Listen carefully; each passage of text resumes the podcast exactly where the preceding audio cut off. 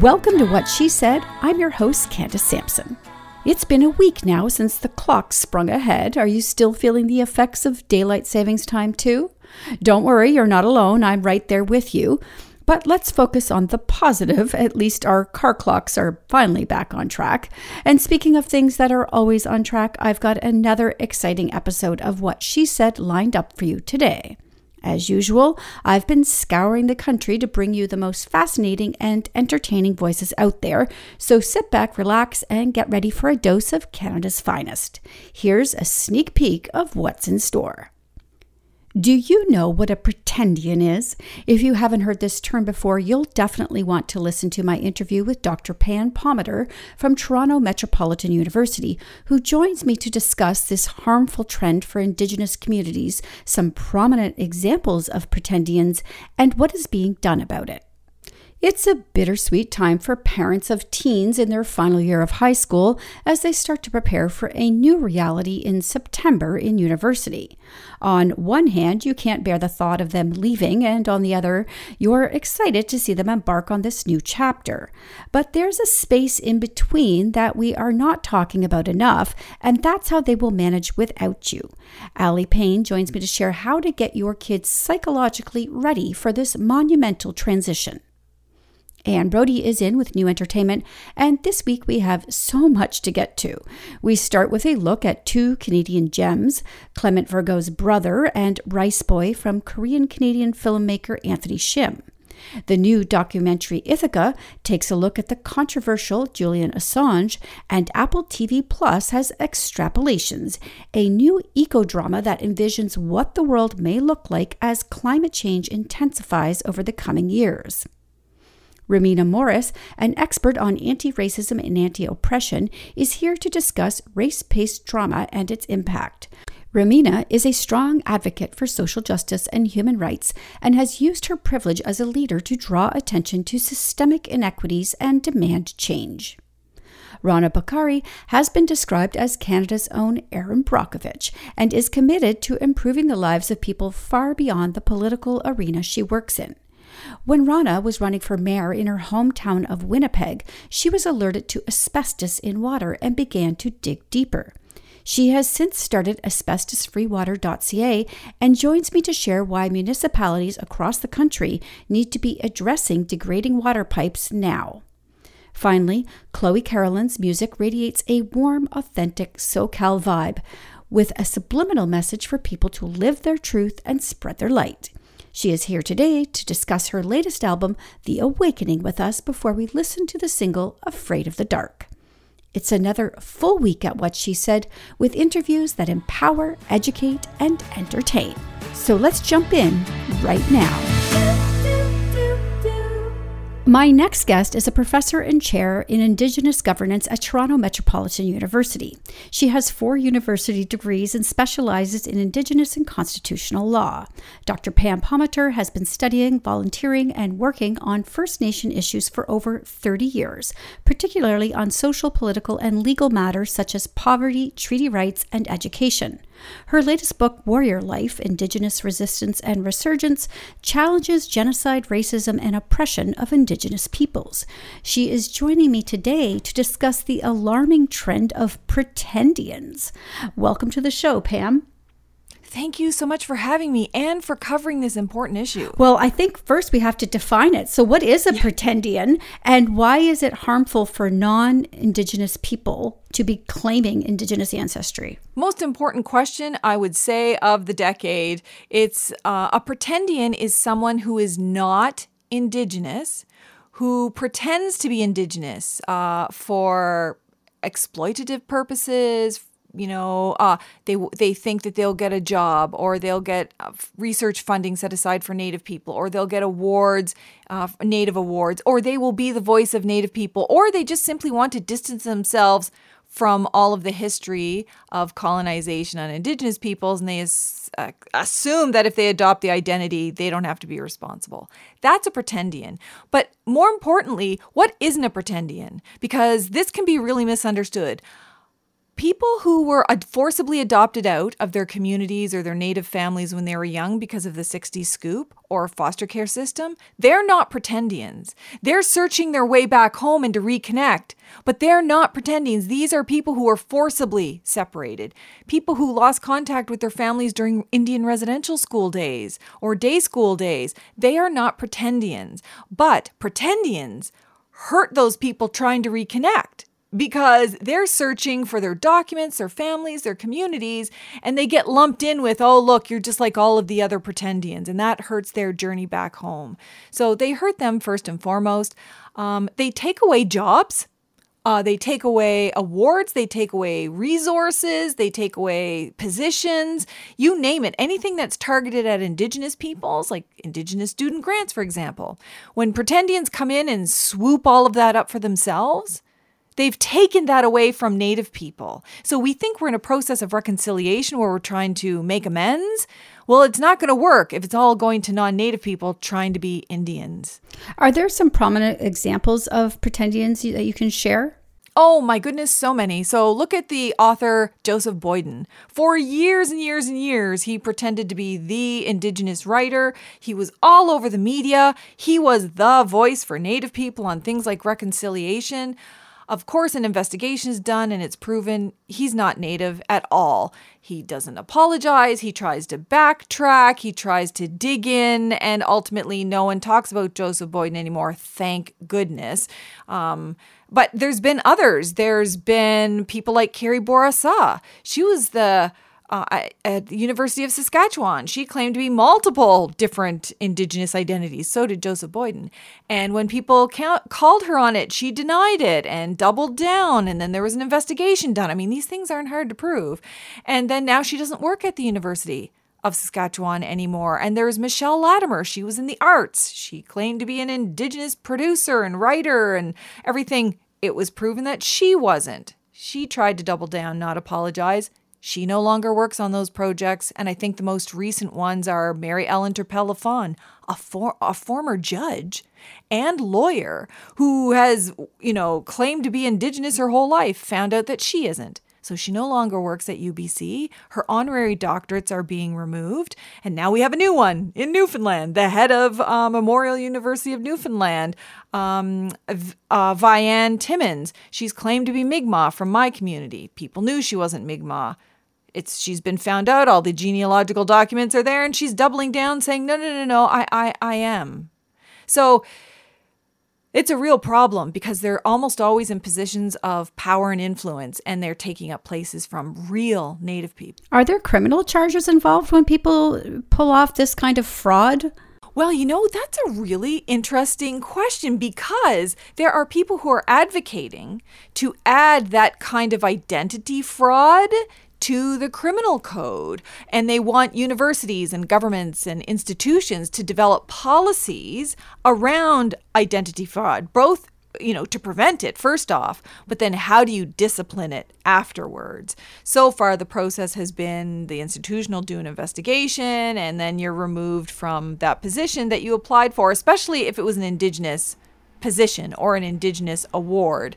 So, but we need something more than that. We need to stop it from the very beginning. So when you hire an Indigenous person for anything, and think of how many businesses and institutions and everything else that that would impact, you need to make sure you're dealing with an actual Indigenous person. Do we want you to be racist and humiliating and degrading? No, but you can come up with policies in partnership with local First Nations on how to address that and where there are say, ambiguities or uncertainties, then allow Indigenous people in your organization or your First Nation partners to be the arbiters of whether or not that person is Indigenous. Because the last thing we want is people to just continue harm on Indigenous peoples.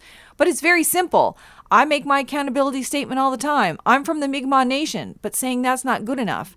I'm a band member of Eel River Bar First Nation. I'm a registered Indian under the Indian Act. Should I have to be registered? Should I have to constantly prove myself? No. But that's what pretendians have done to us. Now we have to constantly prove that we're actually who we are. Pam, I want people to be able to know more about this and obviously keep up with all of the other issues you cover on a regular basis, what is the best way to keep up with you and all you do?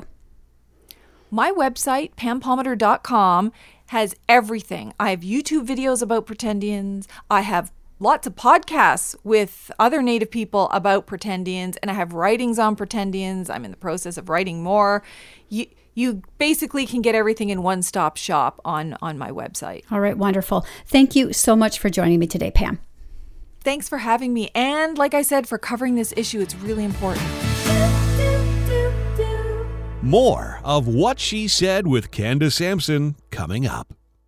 Are you looking for authentic, high quality, and handcrafted seal, fur, and leather products created by Canadian Indigenous fashion designers and artists? Look no further than Proudly Indigenous Crafts and Designs, or Pick and D for short. Their e commerce platform celebrates and showcases the skill and creativity of Indigenous fashion designers and artists. These innovative artists combine traditional sewing techniques with a contemporary approach to create modern and timeless accessories, footwear, clothing, and home decor products. And when you buy buy from Pick and D, you are not just getting a beautiful and authentic seal product, you're also supporting Indigenous communities. Proudly Indigenous products are natural, eco friendly, and of the highest quality. So visit proudlyindigenouscrafts.com today and experience the beauty of Indigenous craftsmanship.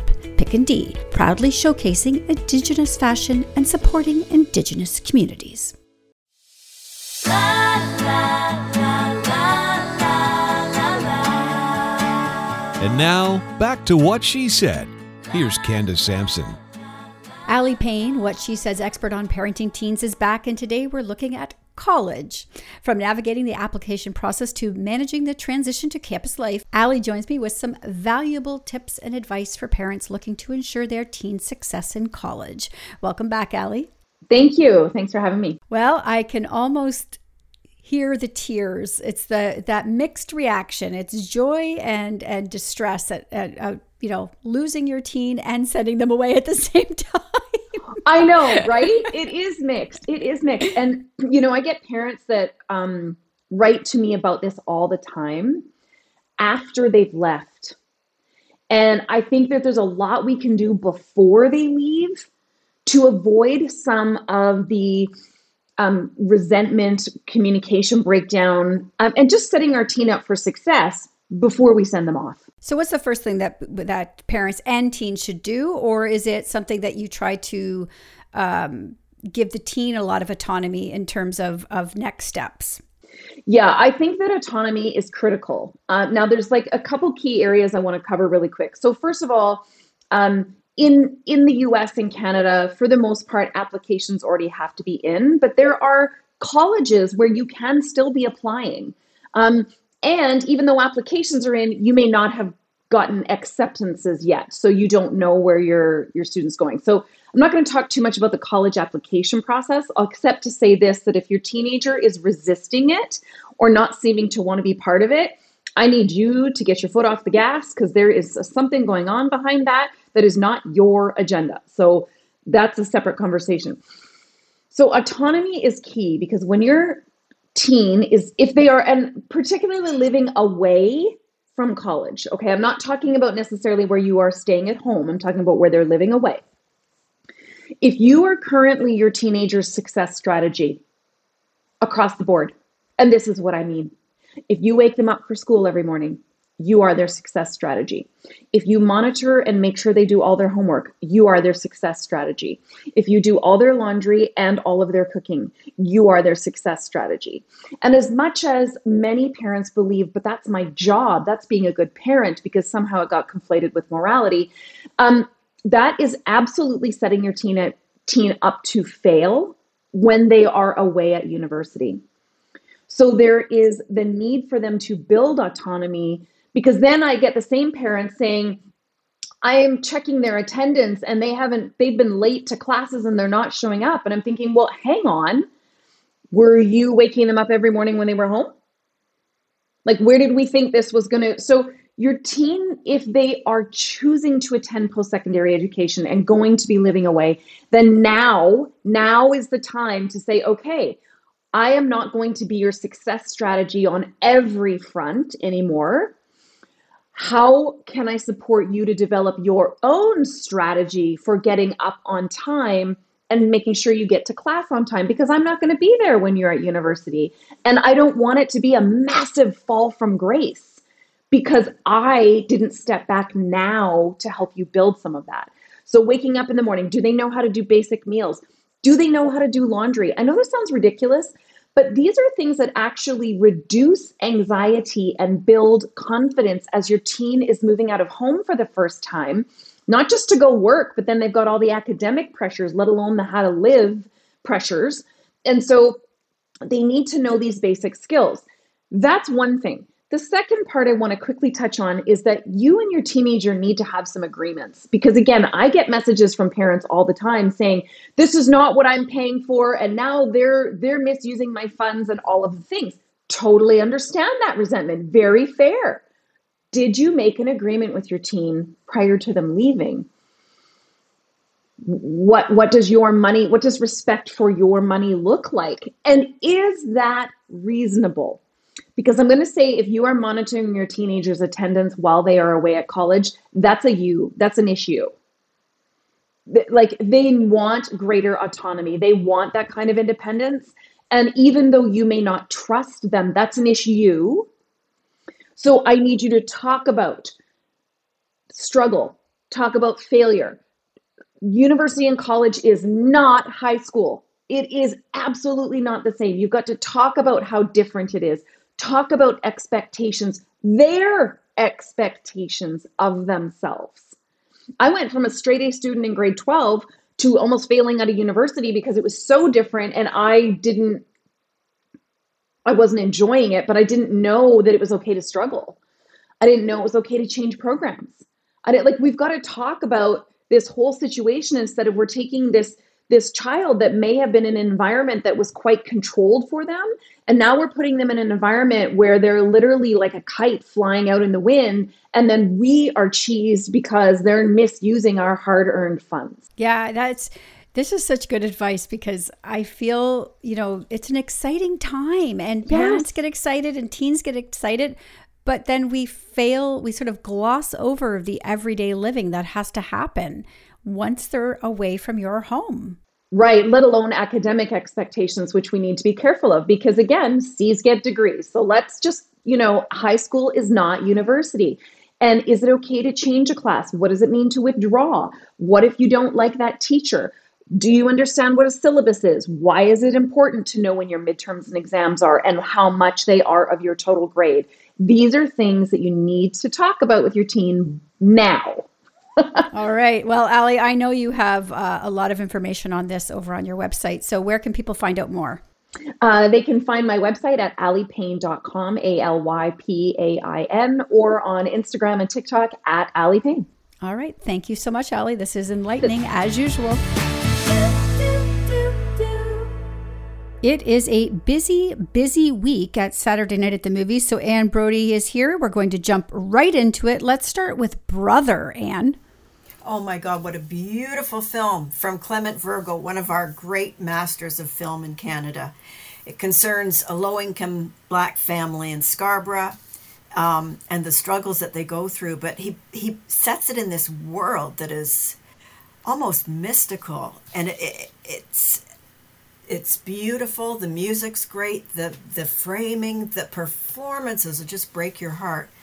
Um, it cuts really deep uh, and it's set in the 1980s and 1990s and actually there's a clip of master t from much music on tv but it's about you know the limitations of poverty and dashed hopes and it has a sense of being an elegy. Yeah it looks beautiful and heavy at the oh. same time uh, is that in theaters mm-hmm. anne it is yes you can see it all right, excellent. Tell me about Riceboy. That looks like another powerful movie. Well, it is. Brother and Riceboy were two of the three contenders for the TFCA Best Canadian Film.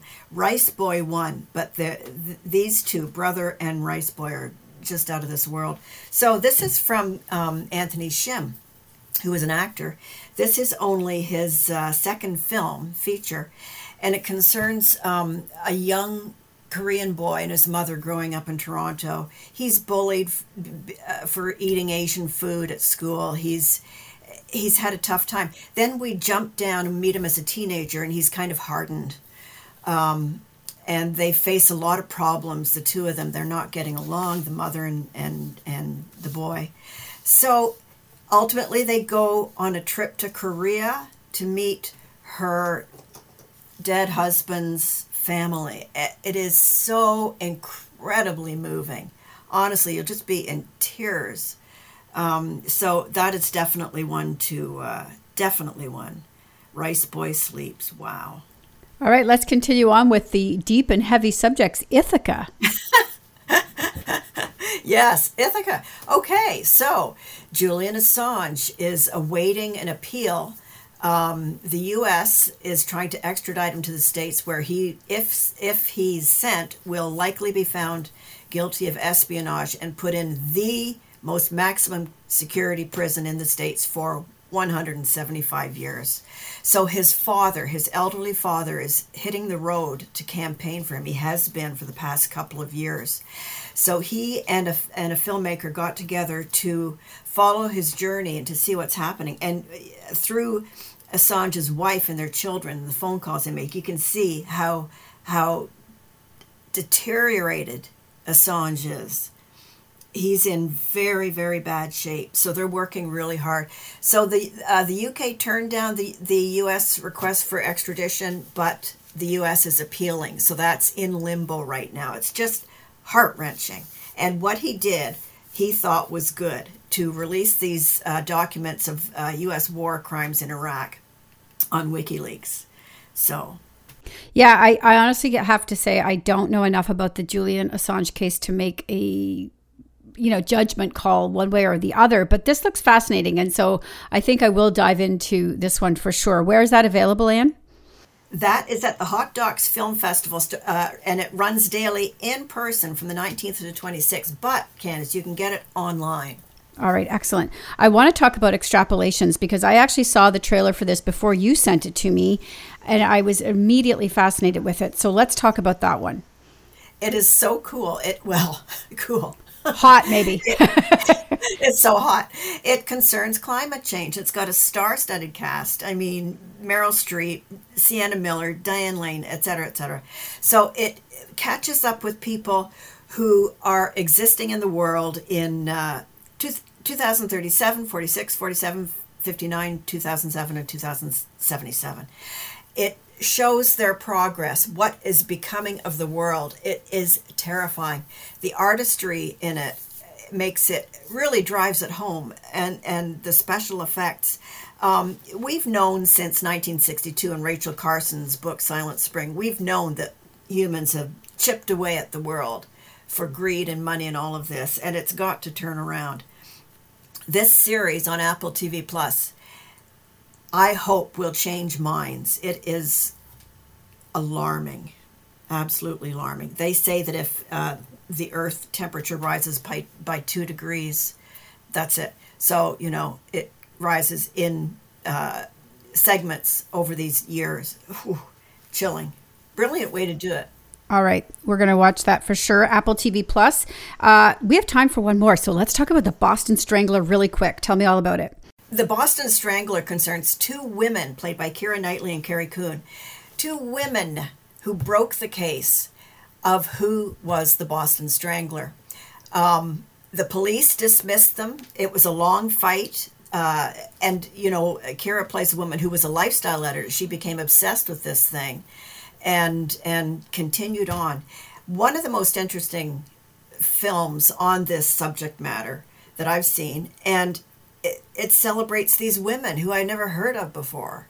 So it is really worth it. All right. That's on Disney, right? Yes. All right. Thank you, Anne. That was a packed week, but I'm sure you're going to have more for us next week. I will. Yes. All right. See you next week. More with Candace Sampson and what she said coming right up. La, la, la, and now, back to what she said. Here's Candace Sampson. To really understand ourselves, we have to acknowledge and understand how our social identities influence our entire lived experiences. Rumina Morris is an expert on anti racism and anti oppression and has spent over 20 years in leadership positions in the human services sector and is currently the Director of Anti Racism and Anti Oppression for the City of London. Rumina is a strong advocate for social justice and human rights and has used her privilege as a leader to draw attention to systemic inequities and demand change. Today, she joins me to discuss race based trauma therapy and support. Welcome to What She Said, Rumina. Thank you so much. Thanks for having me. So, can you tell me about the impact of racism on individuals and communities and why it's important to address it as trauma? Yeah, absolutely. It's it's fundamental to understanding how racism impacts people and, as you said, and communities. Um, and the best way that I would describe it is if you think about what we call a microaggression, something that is a, a, an offensive, othering kind of comment to an individual. That person experiences in that in that moment as a slight, as a snub, as an othering. And so, on a very micro level, that's an ouch. That hurts and that makes us question our sense of place, our sense of um, worthiness, it does all of that on a very micro level. But it similarly also reminds us of the traumas and things that have been said over a course of a lifetime. So if I'm called a name in this moment that is um, racially charged, it also reminds me in that moment, as much as it hurts in this very instant, of all the times that I've been hurt and harmed because of the way that I look, the body that I'm in. So it's it's charged in a bigger way than just it, it's not just in isolation of the lived experience that I have and I bring to the table.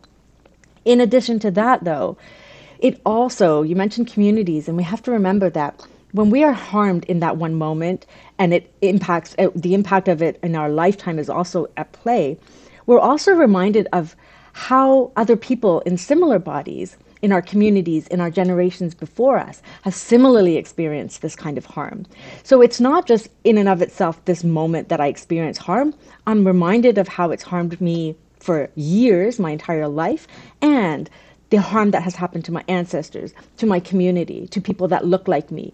Uh, so it's much bigger than just the moment. And so when we think about the impact of trauma, any type of trauma, it can be one major incident you have a horrific car accident, you're in it, you watch it, it's trauma. And that can really dysregulate you and cause a lot of damage. Similarly, trauma can also be experienced with lots of minor, if you will, smaller, repeated incidents. Lots of violence in the home, for example, being abused as a child over a course of a lifetime, experience that as trauma.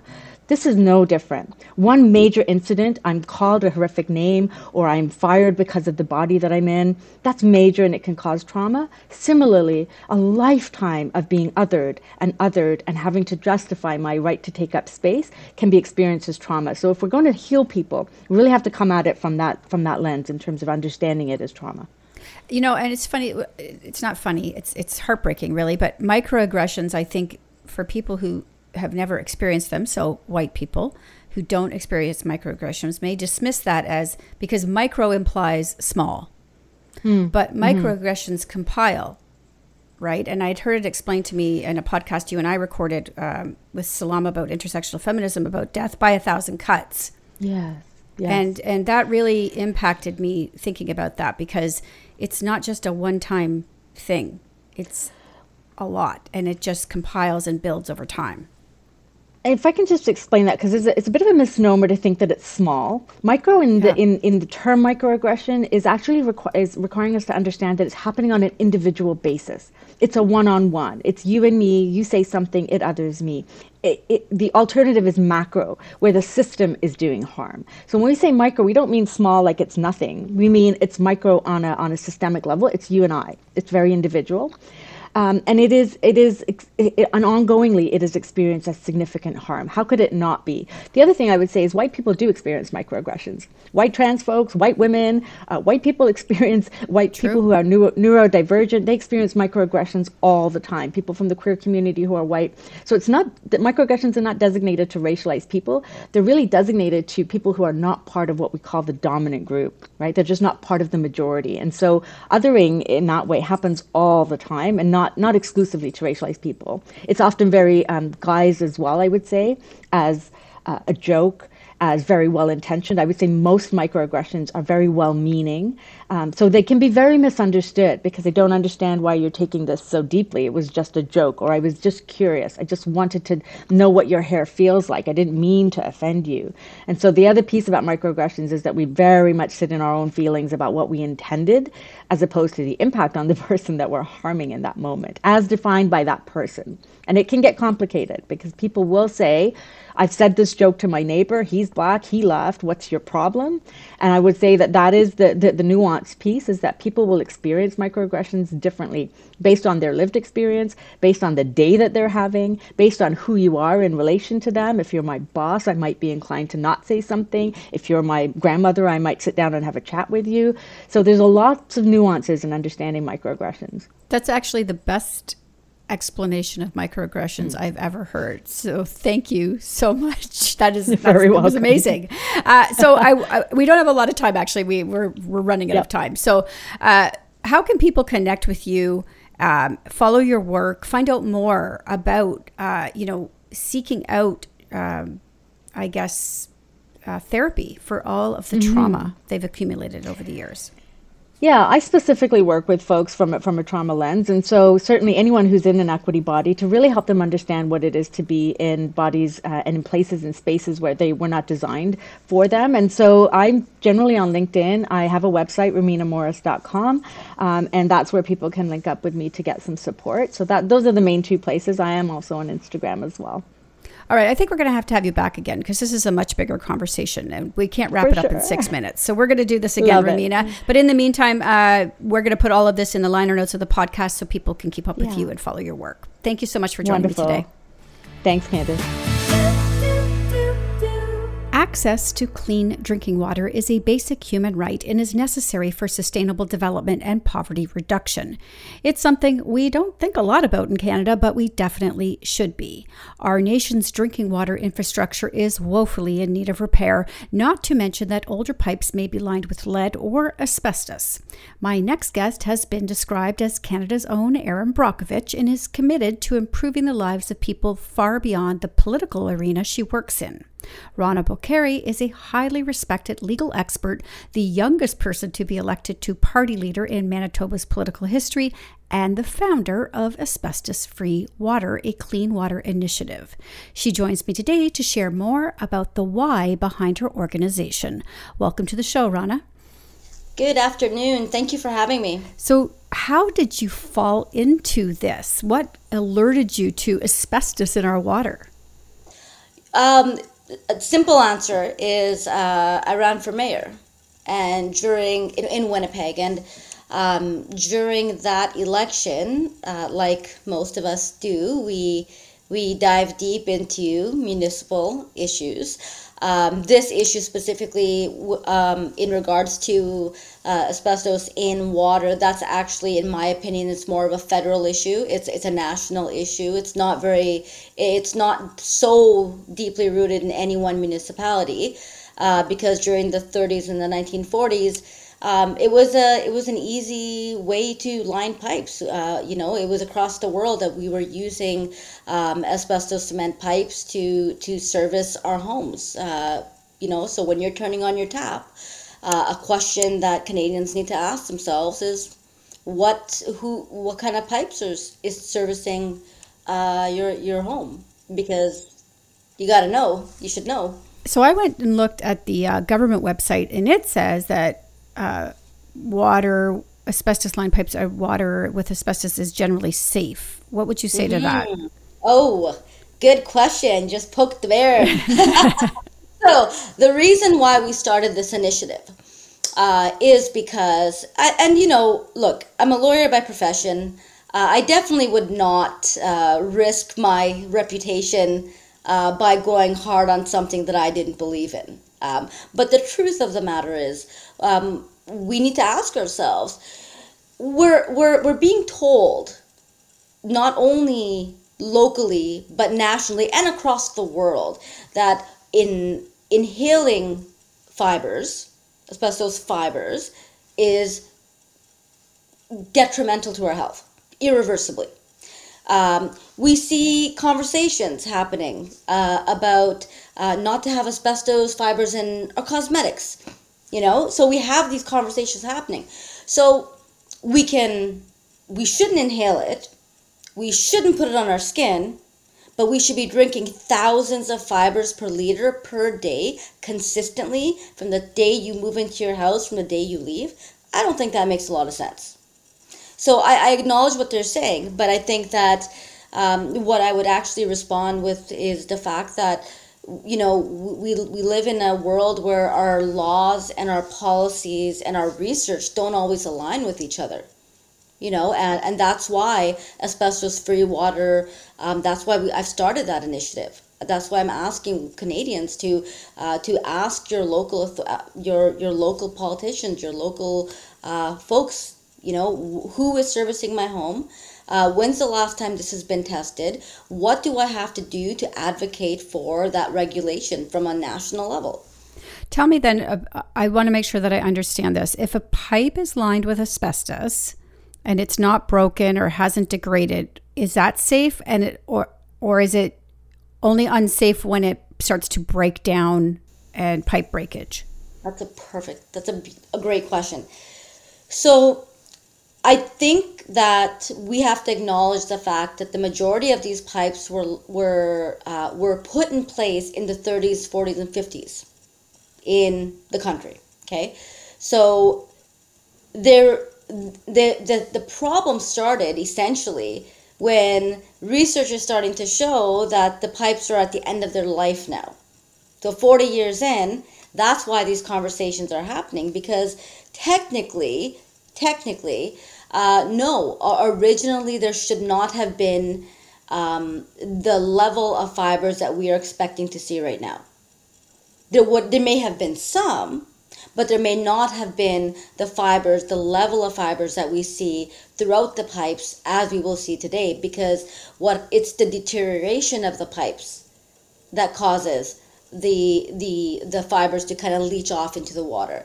And that deterioration can come from anything you know from from weather from from normal wear and tear and from anything else. Um, and we can't really see it just by looking at it. And no one's ever looked at it. So canada can't be the only country in the world that ever put in asbestos lined pipes so have you looked around the world globally to pull data and stats from other countries that may have looked at this yeah, and I think that the easiest answer to that question is it was in the 1970s when uh, the Environmental Protect, Protection Act, um, through a, through case law, essentially, um, in the United States, started to measure and regulate asbestos fibers in water. Why? Because they determined that it was a um, it, it was a potential health hazard. It was a public health hazard. Now they had a whole history about it they went through it, and that was so they've been regulating it since the 70s. But no other country has been regulating it. However, in the last decade, the amount of research through Italy, the UK, um, across the world that has been now focused on this issue uh, is exponential. I mean, because again, like I said, we're all starting to catch up. We're like, oh, whoa, these pipes are coming to the end of their their their lifeline. We got a problem. Um, and just on that point, um, the health issues, and I think if if there's anything really alarming, it's the fact that uh, health issues with ingested fibers, again, like the research is starting to come out, is said to be have a latency period between 20 and 30 years. So if you were a child drinking water, uh, you're actually not going to see that effect until you're in your 30s. Um, and I know there was an article that just came out in the CBC about two or three days ago about you know everyone kind of shrugging their shoulders wondering why. Why why do all these young kids have young 30 40 year olds like our you know whatever age have um uh, are are finding themselves with colon cancer? We, the exploration is needed. Um, and that's the purpose of asbestos free water. Is to, to is to uh, is to bring attention. Uh, I'm, I'm, you know, uh, I'm sounding the alarm on it. I'm asking for people to join and just do the research. Uh, because the fact of the matter is, like you said, most people don't even know. The majority of the population just doesn't know. Well, you've unlocked a new fear for me. I, I'm not going to lie to you. So, how do we test for asbestos in our water? Is it a simple water test? Is it something that could be? Does it have to be done in a laboratory? How do we know? Yeah, and there's there's various sources to, to, to test it, right? So I think that um, you know I definitely am not going to promote anyone testing or another, but but no, there are ways to test it in the water, and, and yes, it's basically testing your tap water. Um, but if I may, I don't believe it's your job to be testing your own water for hundreds of dollars. I think it's the municipality's job to be testing your water. They are the service providers of clean water into your homes. For which you pay so, taxes. For which you pay taxes for. So I, you know, we, we need to start holding people accountable. Um, and, you know, they know. Like, it's, it's not like they don't know. Uh, the National Research Council of Canada Canada's own research council has done numerous studies on this issue since the 70s. So, if they didn't know or if they weren't concerned about it, I highly doubt they would be putting that much effort into the research about it. But I do believe that, you know, it, it's such a complicated, layered issue. Uh, it's health, it's it's public, it's public health, it's infrastructure, uh, it's it's everything in between. So you know they're they're really trying to dig their feet in the sand and, and suggest that somehow you know we should all just be drinking asbestos fibers in our water, and that's that's cool. So what? I, I personally don't want to. I, I, agree. So, what steps can we take then? Uh, we have about uh, 30 seconds left. So, if people want to connect with you, find out more, or take some action in their community, what would you suggest? Um, asbestosfreewater at gmail.com. Please email me. Um, um, we're asking for regulations. We're asking for, um, you know, uh, we'll have a template up on the website after the 25th. We're asking everyone to uh, send a message to your local authorities, ask them to be testing your water, ask Canada to be uh, regulating asbestos in water, and follow us on Instagram and um, and Rana Bokhari at Twitter because we'll be ramping up the this dialogue as we head into the end of the month. Incredible. Rana, I can't thank you enough for joining me today. Uh, we'll have you back again with an update down the road, I'm sure. Absolutely. Thank you so much. More of What She Said with Candace Sampson coming up.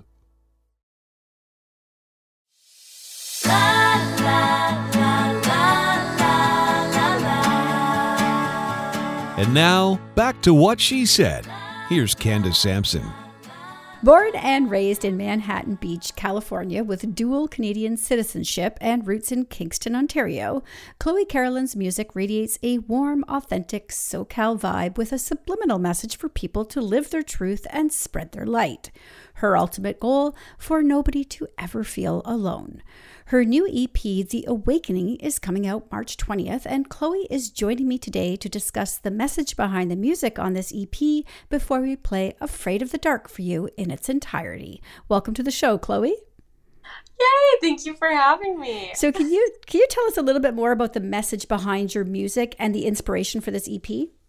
Yeah, 100%. For me, I really had gone through a sort of spiritual awakening right before COVID. And it was really the first time I'd been alone, single in like five years. And um, that was that was big. It really gave me an opportunity to really kind of look within, find myself, figure out what I wanted really. And it was definitely a trust, a learning of trust, learning how to have faith in the unknown, what was coming next, not needing to know what was coming next per se.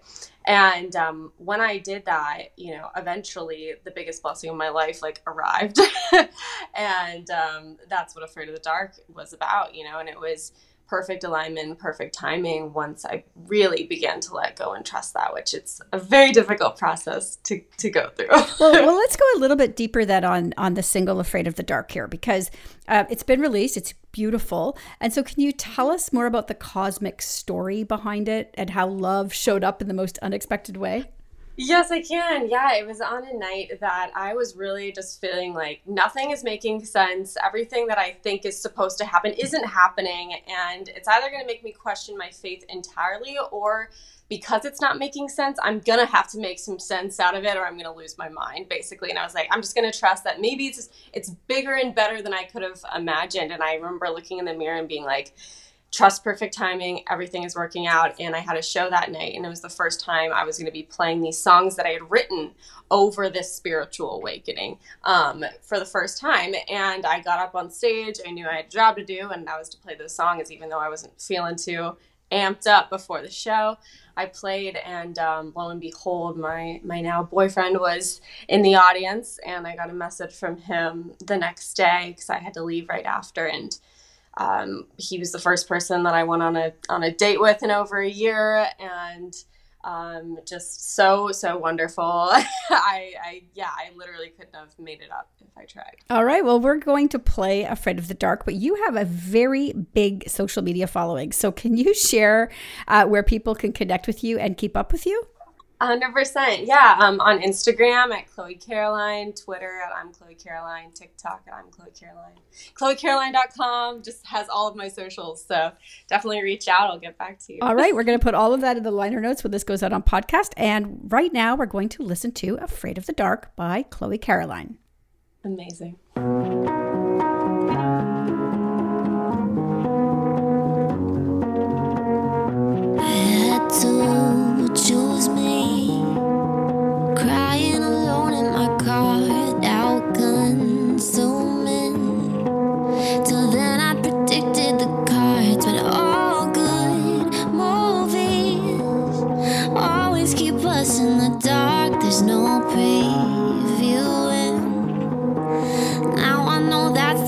For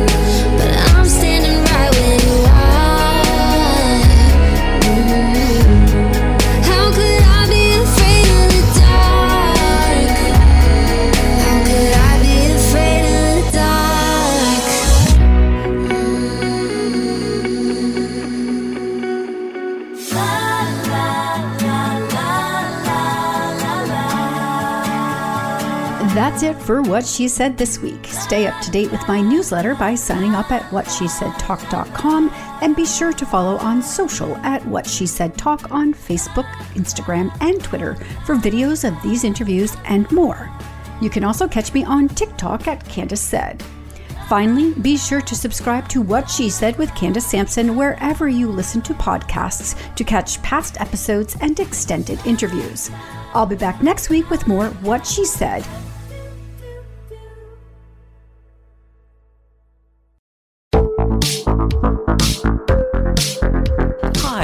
Connie Thiessen, the host of Broadcast Dialogue, the podcast. We focus on Canada and the challenges facing Canadian radio and TV, as well as highlighting those moving the industry forward from podcasting and streaming to new broadcast tech.